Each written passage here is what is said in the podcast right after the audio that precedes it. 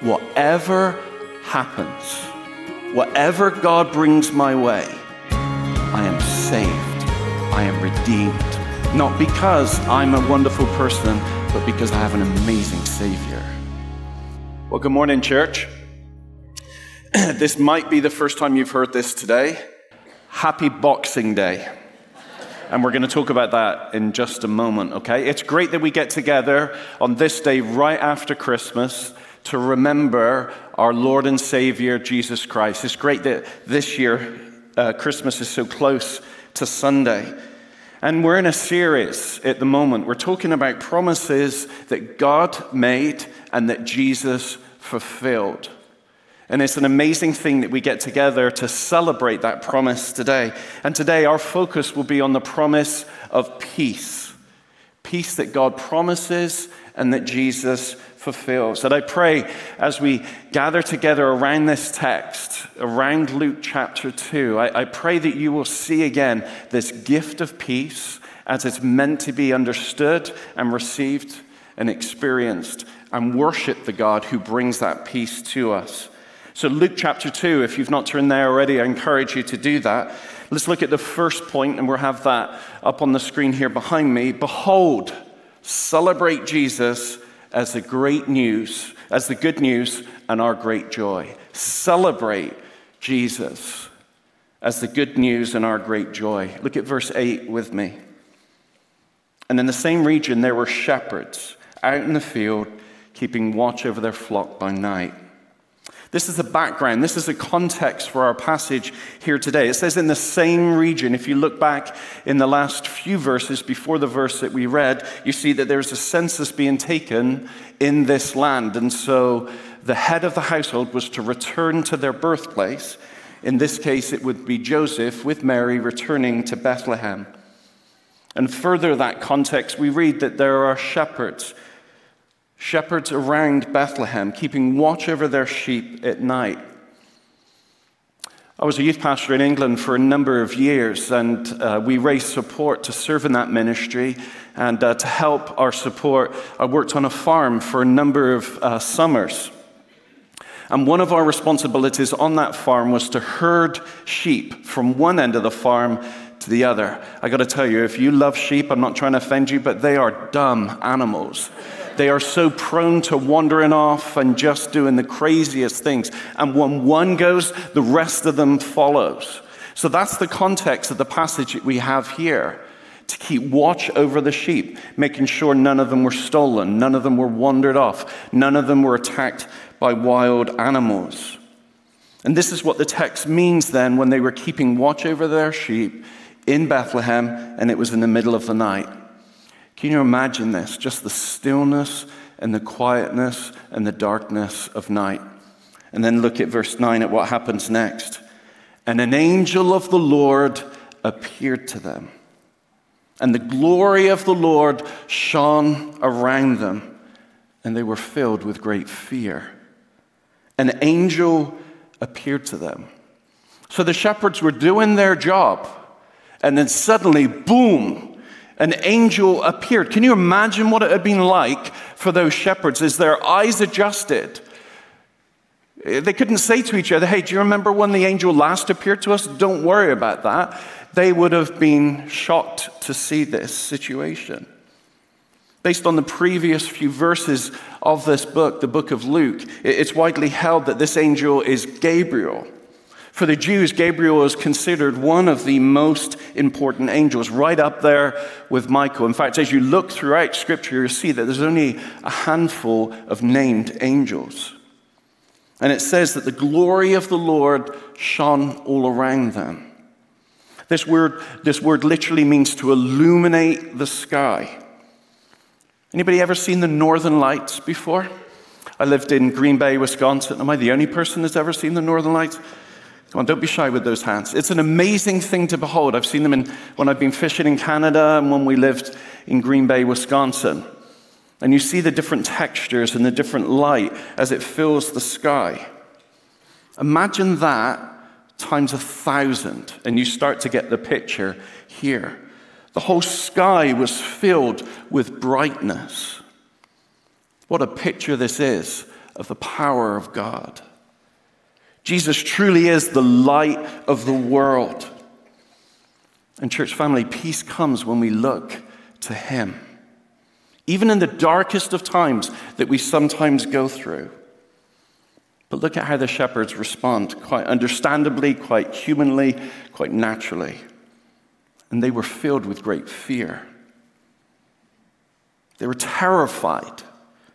The wording literally means here they were frightened terribly.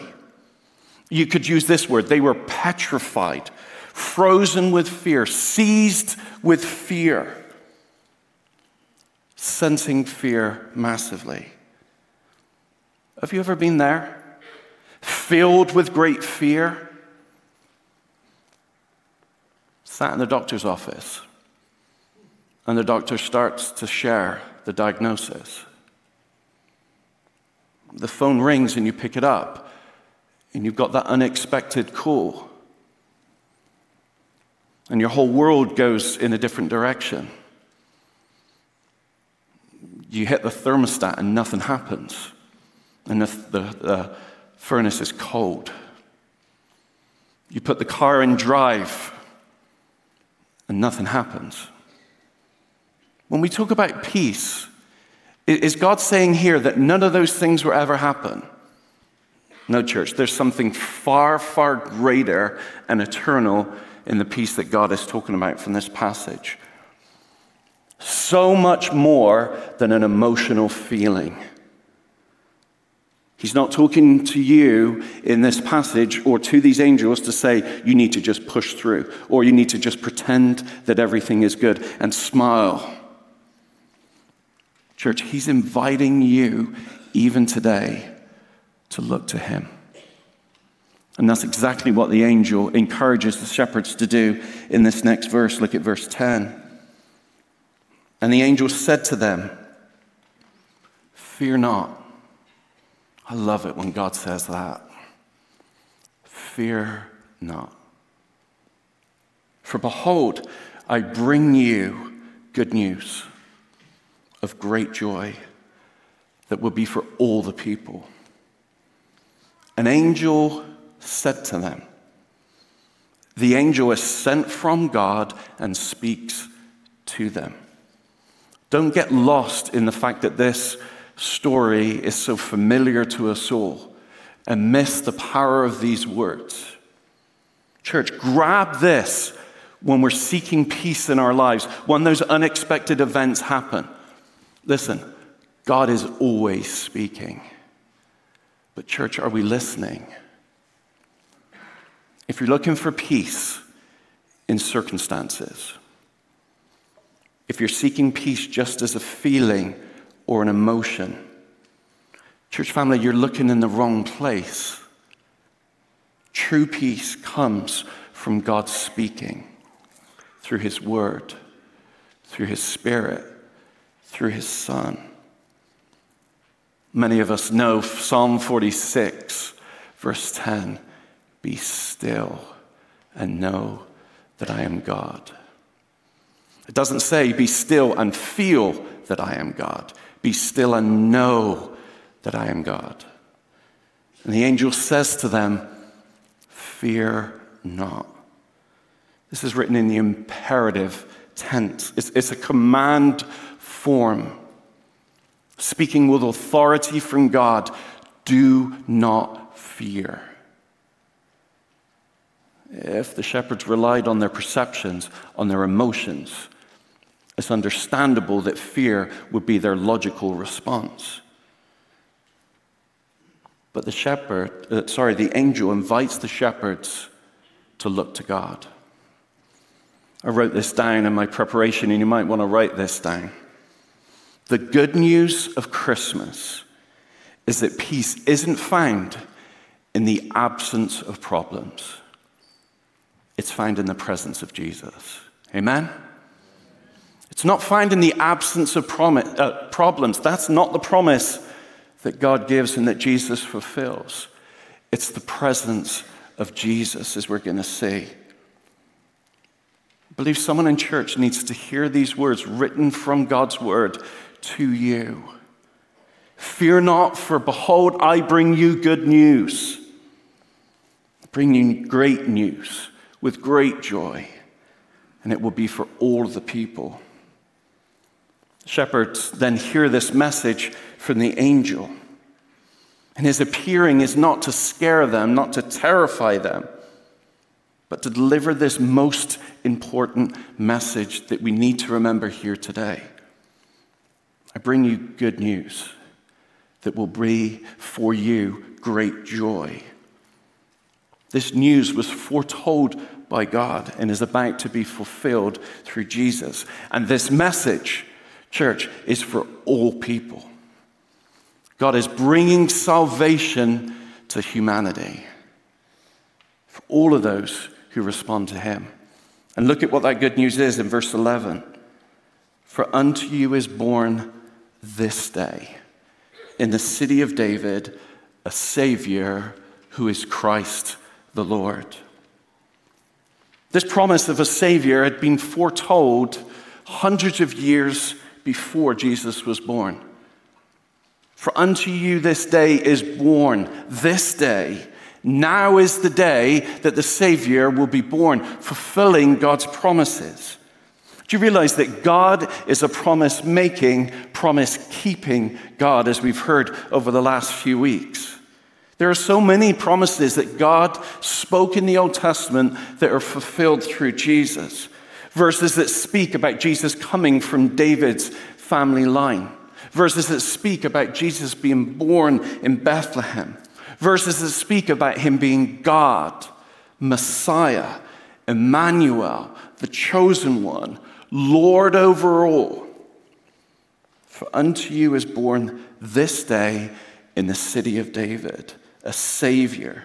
Here is just one of those promises fulfilled. It's found in Micah, the book of Micah, the Old Testament small prophet, small in the size of the book, not the person who wrote it. Micah chapter 5, verse 2 says this But you, Bethlehem, though you are small amongst the clans of Judah, out of you will come for me one who will be the ruler over Israel, whose origins are from old, from ancient times.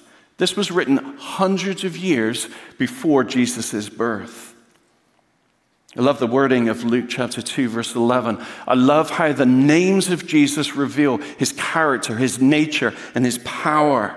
Jesus is Savior, Christ, Lord, Savior, Redeemer, your Savior, your Redeemer, the one who will save his people from their sins. We all need saving, we all need a Savior, and Jesus is that Savior. He is Messiah, the chosen one, the promised one, given hundreds of years before in a promise. And now, this day is the day that we remember his birth. And then finally, Lord. He is Lord over all, He is ruler. Listen, COVID did not get away from Him, cancer doesn't overpower Him. Our responses to Him don't impact Him. He is Lord over all, He is ruler, He is in charge. so, how should we respond today on Boxing Day? It's funny that a person born in England is speaking to you when it's about 50 degrees outside and foggy. We brought that to you for a little bit of nostalgia this morning. You're, you're welcome for that. If you're at home watching, I hope you're warm and comfy. Um, it was fun kind of driving in, a little nostalgic, as I said. Here's what Boxing Day is not, okay? It's not too much time with your family leading to this kind of boxing. So we're not doing that in the parking lot afterwards, okay? It's also not uh, a chance for you to go and recycle all your boxes. In fact, I'd probably suggest you don't do that today, right? So it's not that kind of boxing. And it's also not returning all of your packages to Amazon because you didn't want them, okay? There's several kind of stories that go to explain Boxing Day, but in, in the United Kingdom and a number of countries around the world, uh, the, the kind of most familiar story dates back to the early 1800s. If you've ever watched Downton Abbey, then you can kind of picture this scene, okay? Lords of the manor, people that had title, people that are in the royal line, uh, aristocrats, people of wealth, they would normally entertain large family gatherings on Christmas Day. So all of their workers, all of their servants would be required to work on Christmas Day. Boxing Day, the day after Christmas Day, they would have the day off. And the leader of the home, the head of the household, would give to the servants or the workers uh, boxes. Sometimes it would have small gifts, special food, sometimes a little cash in there. And they were given those boxes on a day off. That's where the tradition comes from. So you can tell other people if they're interested to know where Boxing Day comes from now, all right? I can tell you're super excited about that this morning. One person is interested. Thank you for that. If you think about it this way, maybe some of you received a holiday bonus. That's kind of what is taking place here. For me, growing up in England, Boxing Day was a very special day.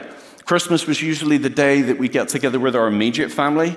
Then Boxing Day was the time that we got together with our wider family. And for me, that would be 50 or 60 people that would gather at my uncle's house, and there would be relatives that I'd only see that one time each year. It was a day of celebration. We would have food, we'd have games. It was an awesome time. It's a time to be with family. And talking of family, indulge me for a moment. I want to show you a picture of why yesterday was a celebration for us. Uh, this is a picture of my granddaughter and I. She's the little one. That's as big a smile as I can possibly muster on that day. So she's actually here in the service this morning. Her name is Ivy. She's five months old, and she's cuter than your grandchild. I have the microphone, so. Complaints can be sent to Mike Klopfenstein at some point. but that's what Christmas is about, right, church? It's a chance to get together with your family. It's a day of celebration that we can get together. Church, let's not let the busyness of the season get away from us that we forget the most important response, and that's a response of worship. To remember, in the words of verse 11 here, that He is Savior, that He is Christ, that He is Lord. So, church, before we move on to this second point, let me just ask you this simple question. Whether you're at home or whether you're here, have you taken time to worship Him yet this Christmas? Have you paused on all the activities and all the excitement and the enjoyment of the day to just thank Him? To lift up His name? To thank you for the gift of life, of family, salvation? Our second point today is this worship. Worship. Praise the one who is our peace. Worship. Praise the one who is our peace. Look at verse 12 with me. This is awesome. So the angel has appeared. He's started to give this message to the shepherds. And he continues on in verse 12. And this will be a sign for you. How gracious is God to give us such clear messages from Him. And you will find a baby wrapped in swaddling cloths and lying in a manger. Think about this as we read this verse. We aren't told exactly where these shepherds are, but we do know enough to say that they are in walking distance from Bethlehem. And so it's completely plausible, it's, it's possible that these weren't just some farmer sheep, these are sheep set aside for temple sacrifices. What a picture that is of the one who will come to be the ultimate sacrifice to pay sin's debt once and for all. Jesus, Messiah, Lord. How will they know this baby from all other babies? You will find a baby wrapped in swaddling cloths and lying in a manger. Church, this is huge. We've just read of this massive entrance of an angel, the sky illuminated with his presence, this message from God. And then in contrast, we have the humility of Jesus, Messiah, Savior, Lord, and his birth. How will they know this chosen one? He's going to be wrapped in swaddling cloths. That's maybe something that doesn't transfer to us in our understanding. But this, for the original readers especially, would picture a humble birth, an impoverished birth. See, this baby who is Savior, Lord, Messiah, isn't born in a palace. He's not even born in a house. He's born in a feeding barn for animals, lying in a manger, wrapped in swaddling cloths. Remember, I said a moment ago, God is always speaking to us. How gracious it is of God to lead these shepherds to the one promised, to the one fulfilling God's promises, to the baby in a manger. And church family, He's doing the same for you here today through His word, guiding you to Jesus. Look at verse 13. And suddenly there was with the angel a multitude of heavenly hosts praising God and saying, let's just hold there a second. And suddenly, as the angel is giving this message, giving the promise of this child to come, telling them how they will find this child, the sky is filled with angels. There's a multitude, it says, of heavenly hosts. Another word for this word multitude, we could use the word army. There is an army of angels in the sky. Again, picture yourself with the shepherds that day. You're hearing from an angel who's just appeared to you, telling you that the Messiah has come, the one that you've been waiting for for your whole life. And now there's this worship service happening all around you. Can you see how huge this message is from God? How powerfully, how clearly God is speaking. Let's land on verse 14 for a few moments. Glory to God in the highest. All right, so I'm going to give you a second to prepare yourself because I want you to say that, and we're going to pretend to be the angels for a moment, okay? So you need to bring your A game. Are you ready? We're going to say glory to God in the highest. Let's say it. Let's say it big and let's say it loud. Glory to God in the highest. I mean, if you're the shepherds and you're hearing this, you are blown away by the content of this message and now by this huge worship service. Glory to God in the highest. This is a statement of worship, both in praise for Jesus from the angels but it's also for the benefit of the hearers. It's worship from the, from the angels, but it's for the benefit also of the shepherds, so they understand what's happening here, the true extent of what this message is saying. You could say this that this worship service is both a declaration and a testimony. Glory to God. We use that phrase a lot glory to God, but what do we mean by this. It means that we're responding to God in part, giving our attention to Him, giving the worship to Him. If anything good is happening, we're saying glory to God because it's all about Him, it's not about us. It, it means that we're responding with our heads and our hearts. With our heads, we're recognizing no matter how we feel, no matter what situation that we're in, no matter what our circumstances, any of those things, we're recognizing that God is here, that He is Messiah, that He is Lord, that He is Savior. We're remembering His character, His nature, His power, His sovereignty.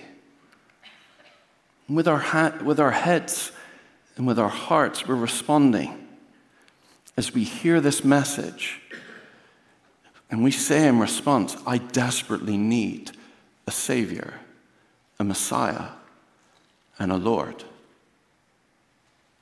We all need a Savior, a Messiah, and Lord. Many times our pastor walks us through the ABC. The A being that we're accepting that Jesus is Lord. It's the beginning of a response to God. I'm recognizing as I hold my brand new, beautiful granddaughter.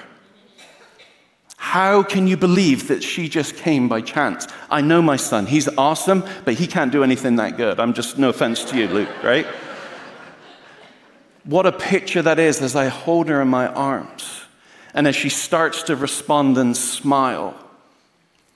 It speaks of the power of God in just a small way, with the creases in the right places, a skull over her head, eyes and a mouth to express, voice as she starts sounding out words. Like I said, she's cuter than your grandchildren. We accept that Jesus is Lord. We believe in our hearts. It's more than just a mental assent. It's more than we just coming in. In James, it says even the demons believe and shudder, but they're not responding. Believe. I'm trusting in Jesus, no matter how I feel, no matter what situation I'm in. And then, thirdly, we're confessing He is Lord, He is sovereign, He is Messiah. In the face of being afraid, in the face of being worried and anxious, I look to Him. Look at what the text said here Glory to God in the highest. It's not some leftover thought. Oh, yeah, we're just about to eat. We, sh- we should pray now. It's our first thought. We trust Him, knowing in our hearts that there will be trouble, difficulties, challenges, and trials, but knowing that we can truly understand peace as God meant it to be. And look at that phrase peace on earth. If you're here this morning and you're thinking, well, it doesn't feel very peaceful. I, I don't feel very close to God today. Let me encourage you with a few thoughts this morning to, to encourage your thinking in response to this. In my role here in our church, and I love our church, I love what God's doing here. I'm so grateful for the uh, huge privilege of being part of the team here. And we regularly come up uh, and talk to people that are going through deep trials, even this week, life changing trials. And from a human perspective, you think, how can they possibly know peace? But the peace God brings, as we're going to see, is far greater than just an emotional feeling or a circumstance. Yesterday was a great day for the Knight family. We were all together. Uh, it was a great day. Nobody was crabby, not even me. But we know that days like that aren't forever, are they? There will be difficult times. So, how can we know peace like Jesus comes to bring us here? I wrote down the five things that I think of when I think about peace on earth. And the first one is the very most important thing. I have peace because I'm in relationship with God. Whatever happens, whatever God brings my way, I am saved. I am redeemed. Not because I'm a wonderful person, but because I have an amazing Savior. I'm forgiven.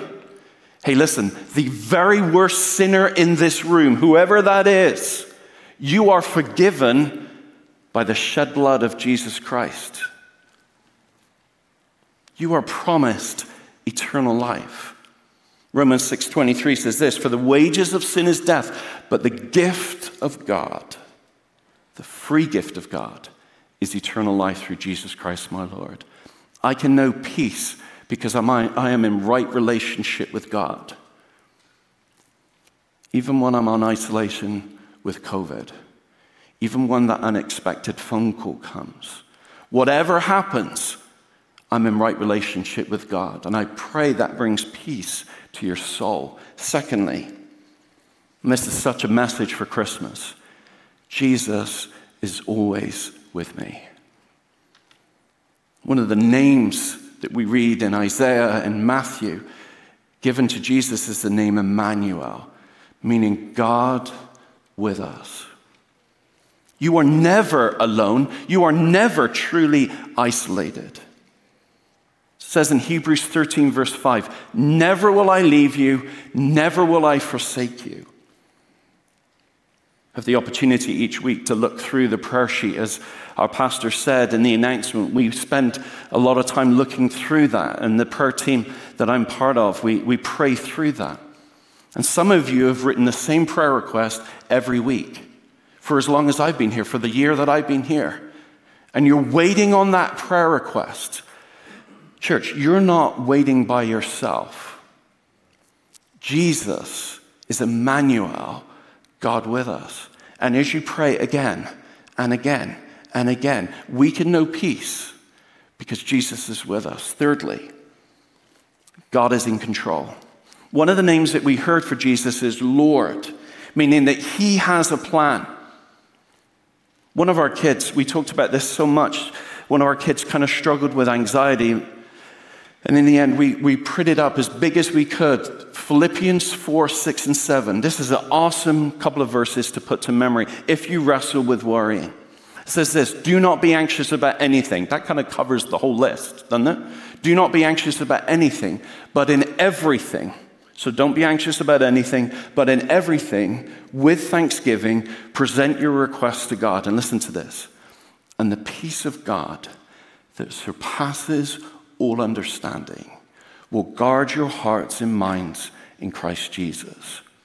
My peace doesn't come because I feel it or it's been a great day. My peace comes because I know that God is in control and God has a plan. Thirdly, fourthly, sorry, eternity is coming. No matter how deep a trial this is, at its very worst, it's only temporary. There will come a day when cancer will be gone when COVID will be gone, when that broken relationship or that person that's far from God. One day, all of those things will be gone. Revelation 21, verse 4, talks about that. And then, fifthly, I look for peace in God's word. That's where we go when we're needing peace. If you look at the laments in the Psalms, that's where they don't go. They don't turn away from God, they turn to God with their laments. And we're looking into God's word. We're not looking to our emotions. We're not looking to our circumstances. We, we so often, I know I say this too, I want a fresh experience with God today. And we wonder sometimes, why does God feel so distant from me? Listen, when we have His Word in front of us, the primary tool in which He uses to communicate to us, He is ever present ever speaking to us. How many times this year have we opened up our Bibles and it's though that verse was written just for us? We look for peace in God's Word. When we have His Word as the primary tool, peace comes to us. Listen, experience, percep- perceptions, emotions, they have to be filtered through the Word of God, not the other way around. We don't filter God's Word through how we feel or what we're experiencing. It's the other way around. God's Word is our authority, and that's where our peace comes from. Let me close with this picture. Our family used to go to uh, vacation in Cornwall. And uh, in a second here, we'll put a picture of a lighthouse up. There's not too many lighthouses in central Illinois, um, but in England, there's a bunch of those because we have a lot of this kind of weather that you can see. This is Godrevy Lighthouse. It's in the far southwest of the United Kingdom in a county called Cornwall. Beautiful, beautiful place. The weather's not unusual to change kind of like that there. Uh, you can see this is a relatively calm day. Uh, Godrevy Lighthouse was built in 1868. Anybody that old this morning? 1868, it's hard to kind of get our heads around that. It's 160 years old. And there it is stood for 160 years. Think how many storms have come through. I did a bit of research this past week. The highest recorded wave, get this, is 40 foot. Can you imagine that in the context of this room? You're sat here and a 40 foot wave is coming at you. What a picture of a life changing trial that is. The highest recorded wind is just under 100 miles an hour. And there it stood for 160 years. The lighthouse keeper safe inside no matter what storm is going on around. Purposes of a lighthouse is pretty simple. It's to warn shipping that there's rugged rocks and there's a bunch of those in this area. It is to protect them, to keep them safe, to warn and to protect. Church family, picture this. The peace that God promises is like a lighthouse in the storm. No matter what is happening around us, we are safe because of our Savior, because of our Messiah, and because of our Lord. That's the peace that the angel promises here. Jesus is our strong foundation. Jesus is the Prince of Peace. As I said, it's not the absence of a storm, it's the promise of a Savior. We grow in peace when we look to Him. Let's pray together.